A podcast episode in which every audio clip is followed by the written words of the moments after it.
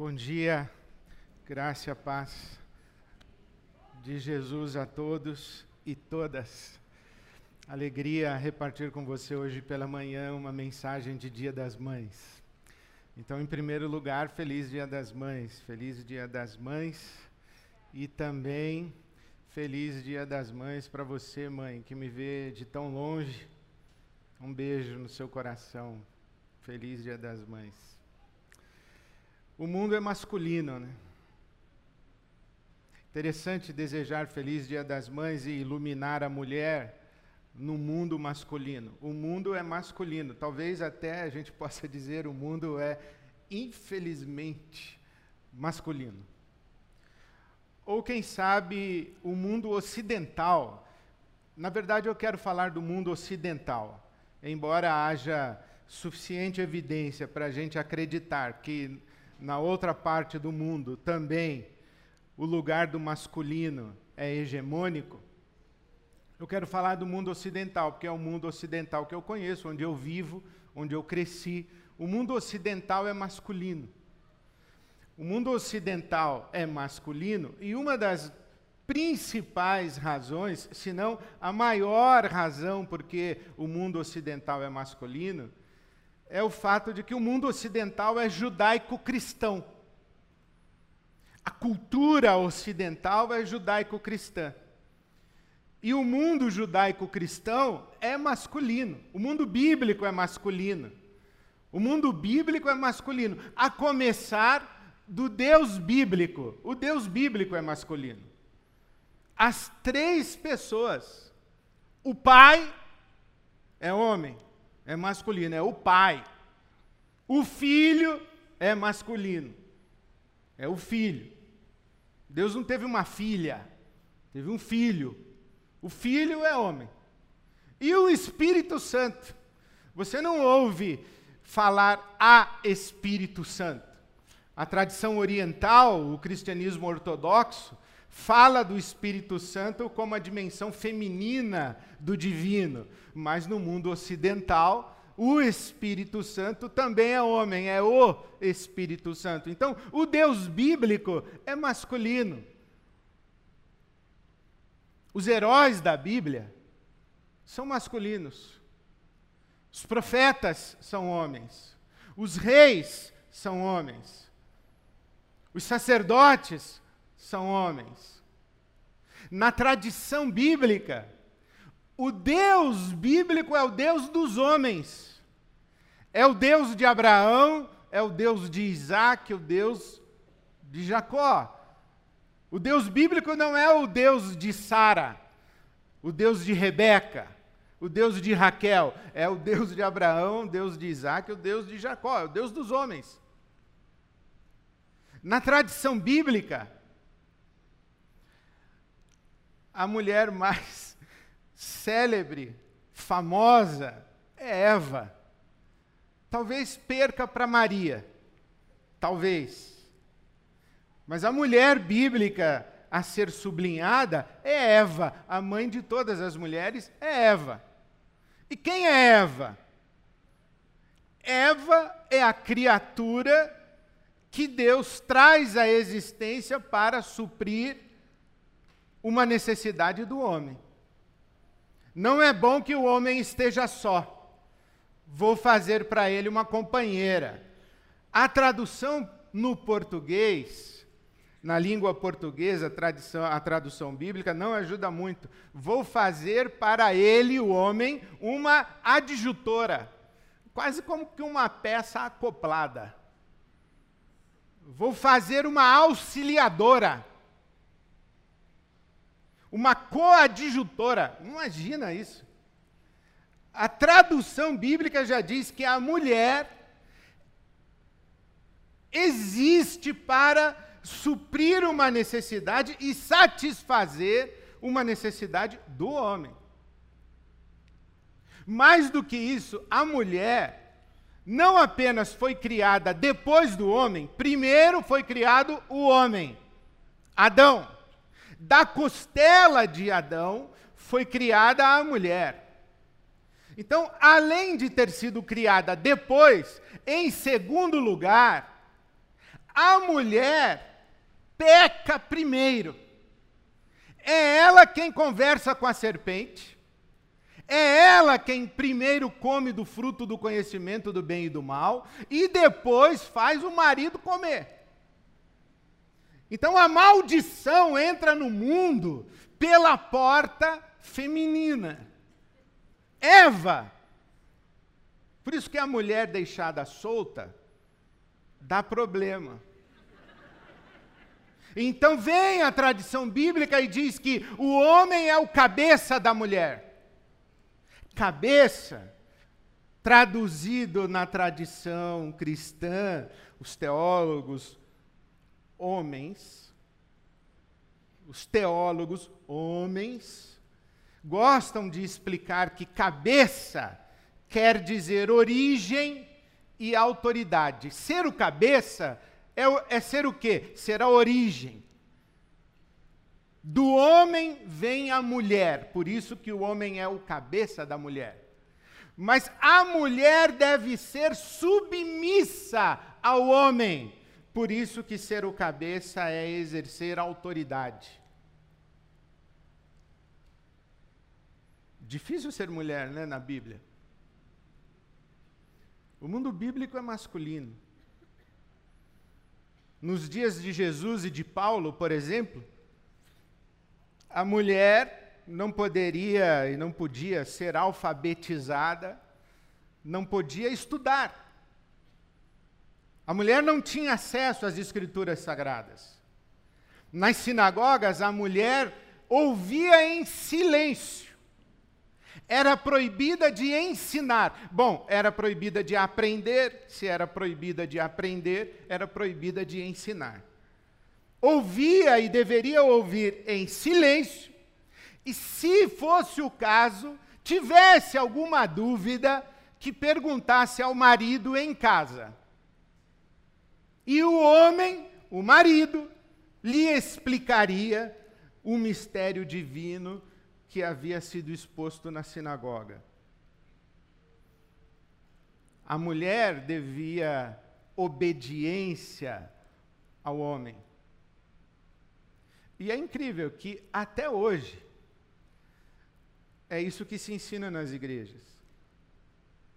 Que a mulher deve se submeter ao marido. A mulher deve viver em submissão. Sabe que eu já ouvi a explicação de um teólogo dizendo que a mulher não tem missão.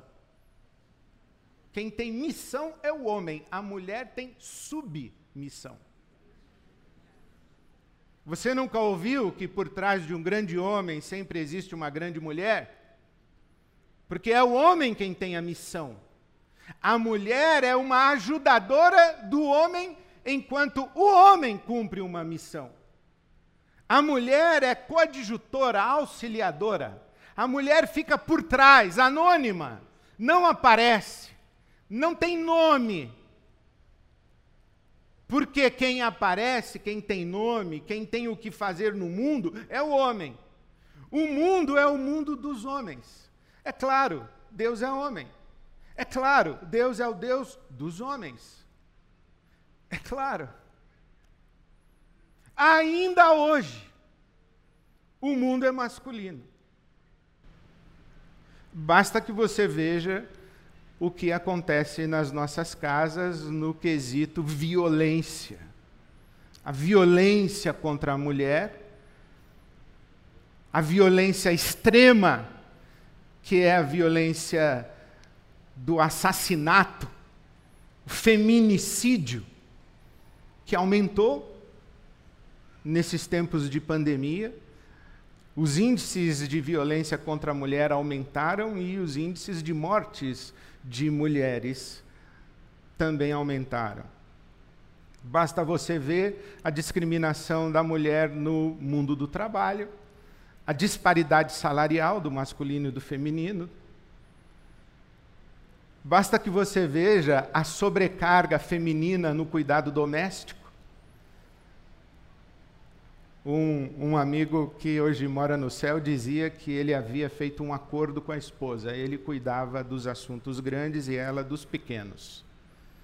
Ela cuidava da casa, das crianças, do aluguel, da alimentação, da escola, da educação dos filhos. Ele cuidava do problema da crise do petróleo, da camada de ozônio.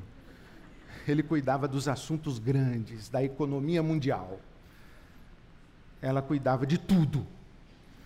E ele cuidava de nada. Por quê? Porque o mundo é o mundo dos homens, pessoal. Eu não preciso falar mais.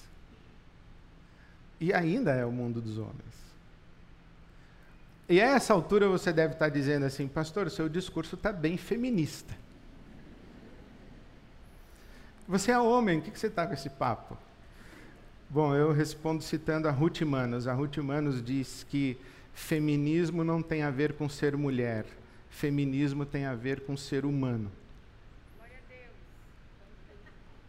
Agora, eu digo a você, o meu discurso pode ser, ser, pode ser feminista, mas eu sou bem machista. Eu sou machista porque eu fui criado numa cultura machista, numa estrutura familiar machista, num ambiente religioso machista. Os meus modelos masculinos eram machistas. Eu tenho um conselheiro que é um homem admirável, que disse para mim que nunca trocou uma fralda. Então eu cresci num mundo machista e fui educado machistamente e me tornei réu de todos os pecados do machismo. Então eu, na verdade, sou machista. Mas esta leitura da realidade e esta releitura da Bíblia Sagrada com novos olhares, que são adjetivados como feministas, encontra eco e começa a fazer sentido dentro das nossas igrejas, inclusive, como agora, por exemplo. Lembre-se, nós estamos numa igreja evangélica e é um pastor evangélico quem está falando, denunciando a crueldade de um mundo masculino e estabelecendo uma estaca de voz para chamar a atenção ao fato da necessidade de justiça para a mulher. Mas mesmo dentro das nossas igrejas, as, as falas estão muito mais próximas de coisas do tipo: é esse negócio aí de feminismo que está destruindo a família brasileira. É esse papo aí de feminismo que está roubando e tirando e minando a autoridade do homem. É esse papo de feminismo que está confundindo a identidade das nossas crianças. E eu sei e concordo que existe muita confusão de gênero. Existe muita discussão, muito exagero, muito ressentimento. E talvez você concorde que dar ênfase numa nova condição para a mulher e reler a Bíblia para trazer justiça ao mundo da mulher e à mulher, talvez você concorde que isso está mais atrapalhando do que ajudando. Mas só se você é homem. Só se você é homem. Ou só se você é alguém nada parecido ou nada parecida com Maria. Ou só se você não prestou atenção em Maria. Eu disse que talvez a mulher bíblica mais famosa fosse Eva, e talvez só perdesse para Maria, porque Maria ganha um status de muita significação. Mas Maria, Maria, quando quando recebeu a notícia de que seria a mãe do Messias, Jesus, quando Maria recebeu a notícia de que conceberia por obra e graça do Espírito Santo, Maria era uma mulher que você não gostaria de ocupar o lugar. Maria era uma mulher que você não gostaria de ter a vida que ela tinha, teve, e você também não gostaria da vida de Maria para uma de suas filhas ou para uma filha sua. Você não gostaria. Maria era mulher no mundo de homens. Maria era praticamente uma adolescente. Era mulher menina. Maria era pobre. De um povo pobre. Mais do que pobre de um povo pobre, Maria era pobre de um povo pobre, escravizado. Maria vivia na periferia da periferia do mundo.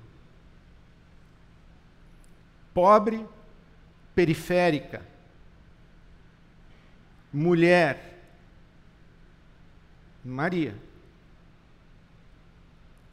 Mas tem uma coisa bonita na nossa tradição cristã também, eu aprendi com a minha avó, minha avó materna. Minha avó materna, minha avó Olinda, era muito católica. Ela frequentava a missa.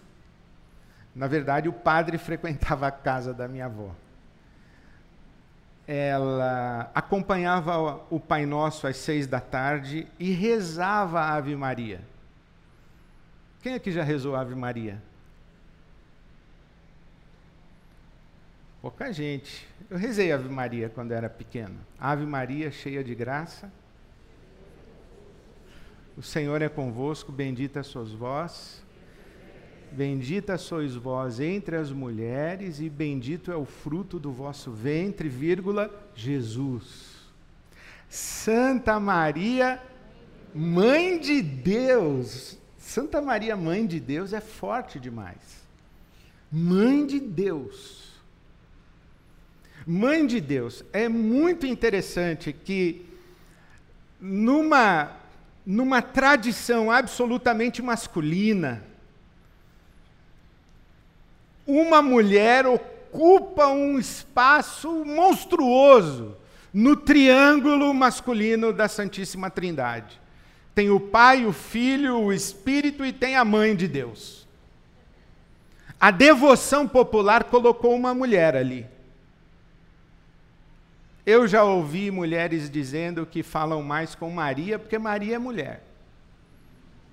Não falam com Deus assim, Deus é muito Deus. Maria é mais próxima. Maria é mais mulher. Maria é mãe. Mãe de Deus. É impressionante que Deus, quando vai entrar no mundo dos homens, chega de mãos dadas com uma mulher. Né? Na verdade, uma mulher menina pobre e periférica.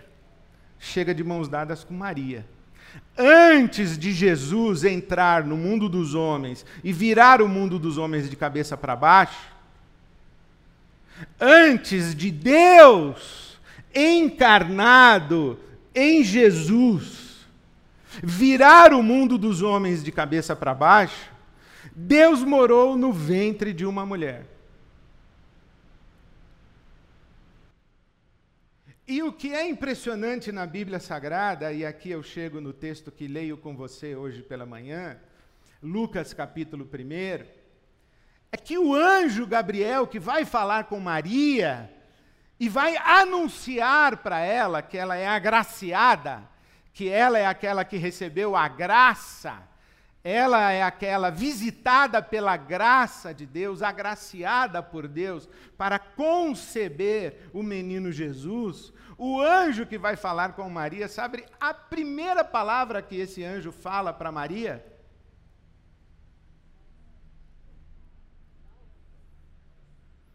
Alegre-se. Alegre-se, agraciada. Alegre-se, Olha que interessante, né? Pensa bem, nós estamos em 2022. Nós estamos em 2022 com recentes conquistas femininas. Ainda falta muito para chegar lá. E sabe o que eu me entristeço de ficar ouvindo hoje? As mulheres dizendo assim: eu dei azar de nascer mulher. E eu já ouvi mulher dizendo: eu dei azar de gostar de homem. O nosso lugar masculino está bem comprometido no mundo de hoje. Mulheres dizendo: Eu dei um azar de gostar de homem, porque homem é um negócio que eu vou te falar, viu? Se hoje nós estamos falando isso, imagina nos dias de Maria. E vem um anjo e diz: Alegre-se. Me alegrar com o quê? Você não vê onde eu moro? Você não vê o mundo que eu vivo? Você não vê a condição da mulher na minha sociedade? Você não vê a minha vida? Maria era propriedade transferida, primeiro do pai e agora estava prometida a José. A mulher era isso, uma propriedade transferida. Mulher era propriedade do homem. A legislação bíblica sobre sexo e divórcio não tem a ver com ética das relações entre masculino e feminino.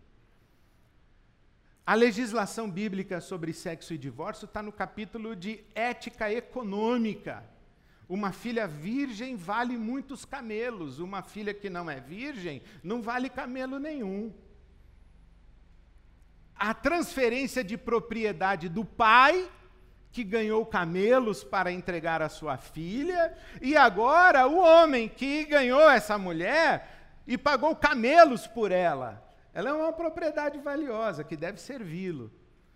Essa era Maria. E o anjo vem dizer a ela: alegre-se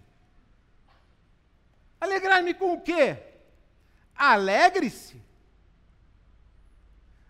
Mas isso é a, a virada na história bíblica.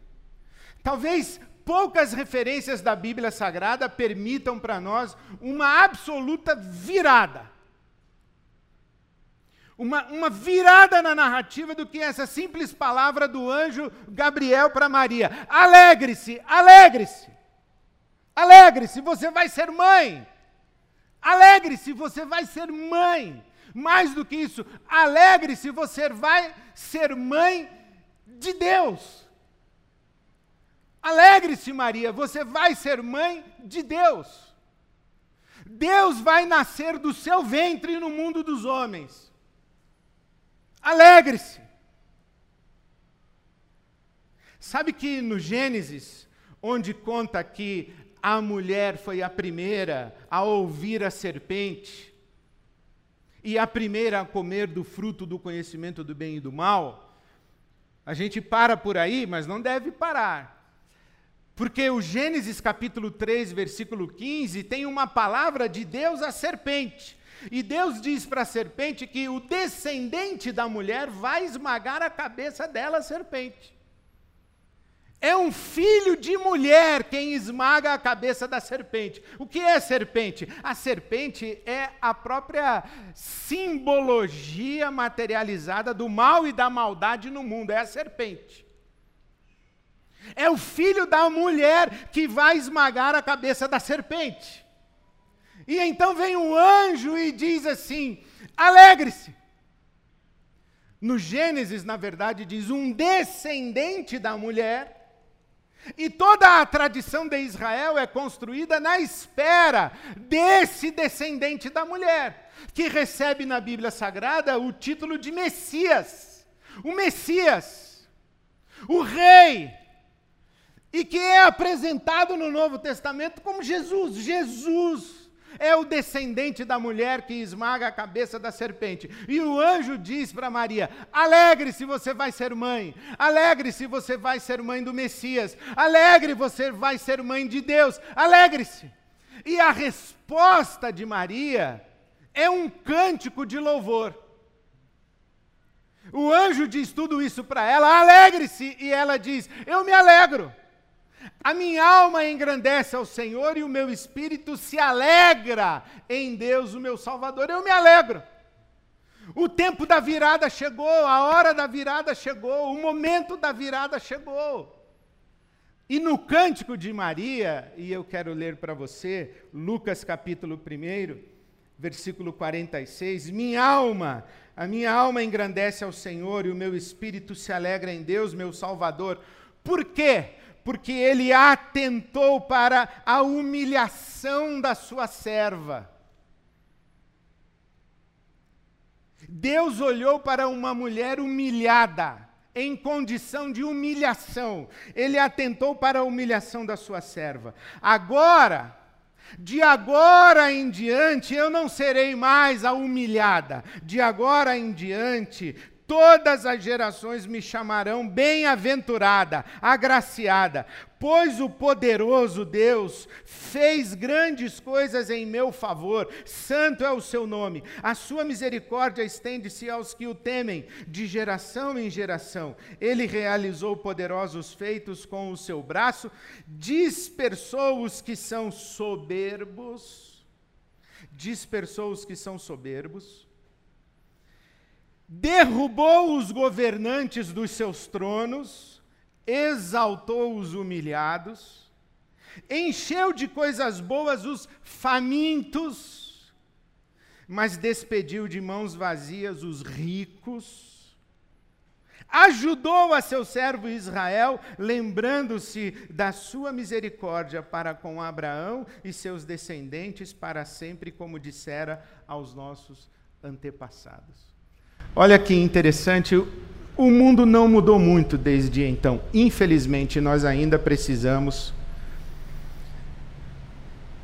promover muita justiça. Mas desde esse momento, ficou muito claro e estabelecido que Deus tem lado. Que Deus se colocou ao lado e do lado dos pobres, humilhados, famintos. Que Deus se colocou ao lado e do lado das Marias, mulheres, meninas, pobres, periféricas, que passam jogadas na mão dos poderosos, ricos, soberbos. Deus está do lado delas. Deus está do lado dos fracos e dos vulneráveis.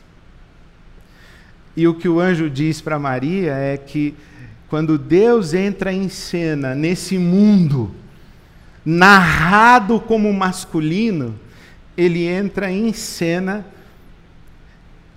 a partir do ventre de uma mulher para virar esse mundo de cabeça para baixo.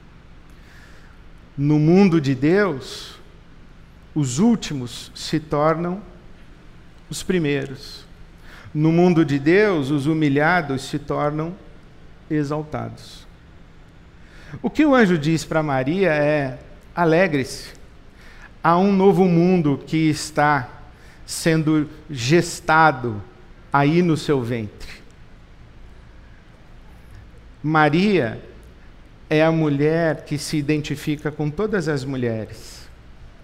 É a mulher que vinga todas as mulheres.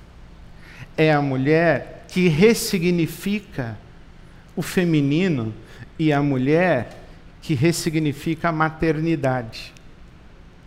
Porque em Maria, quem presta atenção em Maria, descobre que ser mãe não é apenas dar à luz filhos e filhas. Ser mãe é dar à luz novos mundos. Ser mãe é dar à luz novas possibilidades.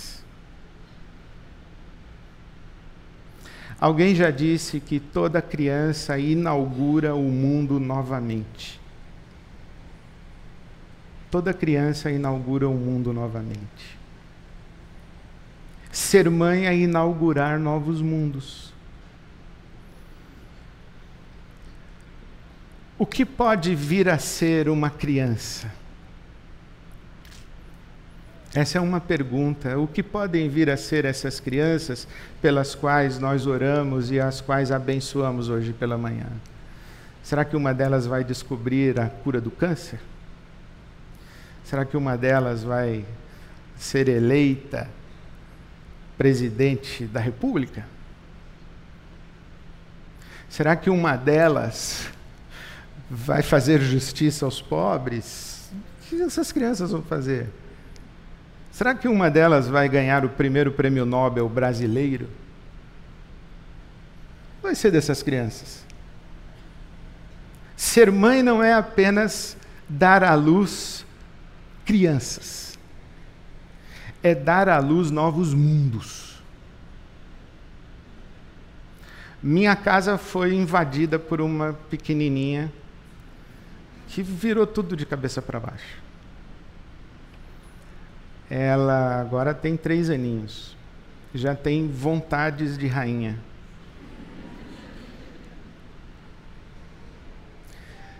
Eu tenho das belezas da minha vida a memória da infância dos meus filhos, o Vitor e a Fernanda. Das belezas da minha vida eu tenho a memória da maternidade da minha esposa Silvia. Se eu pudesse, eu voltaria no tempo para ser pai novamente dos meus filhos crianças. Porque, como eu disse, eu fui um pai machista. Eu gostaria de poder voltar no tempo, mas infelizmente eu não posso.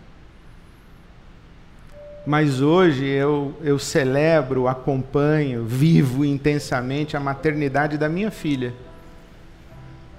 E tenho nos braços a pequenina Valentina. Dá um trabalho, cansa, extenua, consome. A mim que fico dez minutos com ela.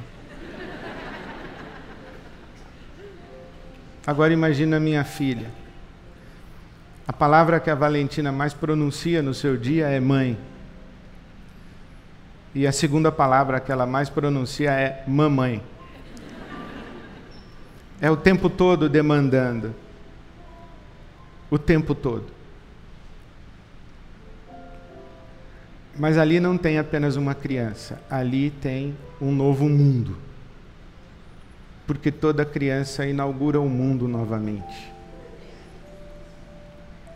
Ali, no ventre de Maria, mãe de Deus, o mundo foi reinaugurado.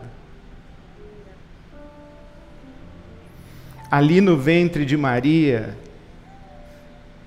quando Jesus estava ali, Deus deu um reset no mundo.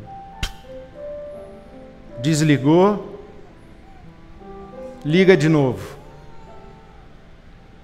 Liga de novo e diz para todo mundo que Deus tem lado. E no mundo dos homens e no mundo masculino, Deus tem lado, é o lado dessa menina grávida. E com ela, Deus assume o lado dos pobres, humilhados e famintos da terra.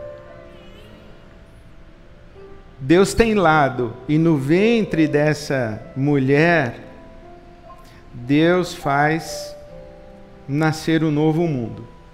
E nós aqui, que hoje cantamos para Jesus, passados mais de dois mil anos, nós somos artífices de novos mundos.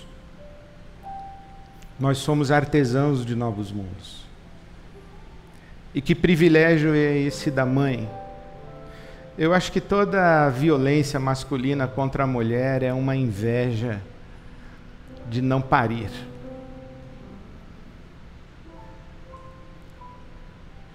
E eu queria desejar feliz Dia das Mães para você, mulher, que me trouxe à luz. Eu nasci do ventre de uma mulher. Obrigado, mãe. Desejar feliz Dia das Mães a você, mulher, que não trouxe apenas ao mundo mais uma criança, você trouxe ao mundo um novo mundo possível, com essa criança que reinaugurou o mundo. E eu quero desejar também Feliz Dia das Mães para você que é mulher e não teve filhos ou ainda não teve filhos. Porque você tem útero, você tem ovários, você tem hormônios de mulher. Em você, mulher, repousa a unção do feminino. E isso faz toda a diferença no nosso mundo. Então, apesar de toda essa realidade, e justamente por toda essa revelação da Escritura, eu quero desejar a você feliz Dia das Mães com a palavra do anjo. Alegre-se. A minha oração hoje por você, mulher, por você, mãe, é uma oração por um sopro de alegria na sua vida que a palavra do anjo Gabriel para Maria seja uma palavra para você. Alegre-se. Para você, mulher, para você, mãe, alegre-se, alegria. Alegria pelo privilégio de trazer vida ao mundo, mas de trazer novos mundos ao mundo. Eu sei que você deve estar cansada mas é por isso mesmo que eu abençoo você hoje de manhã com um feliz Dia das Mães e abençoo você hoje de manhã com um feliz Dia das Mães com a alegria de Maria. Que a sua presença no mundo seja uma profecia, uma profecia para o mundo dos seus filhos, das suas filhas, mas também uma profecia para novos mundos que podem nascer dentro desse nosso mundo. Porque o nosso mundo está precisando de novos mundos. O nosso mundo está precisando de mães. Feliz Dia das Mães. Alegre-se. Alegre-se. Deus te abençoe com alegria. Amém.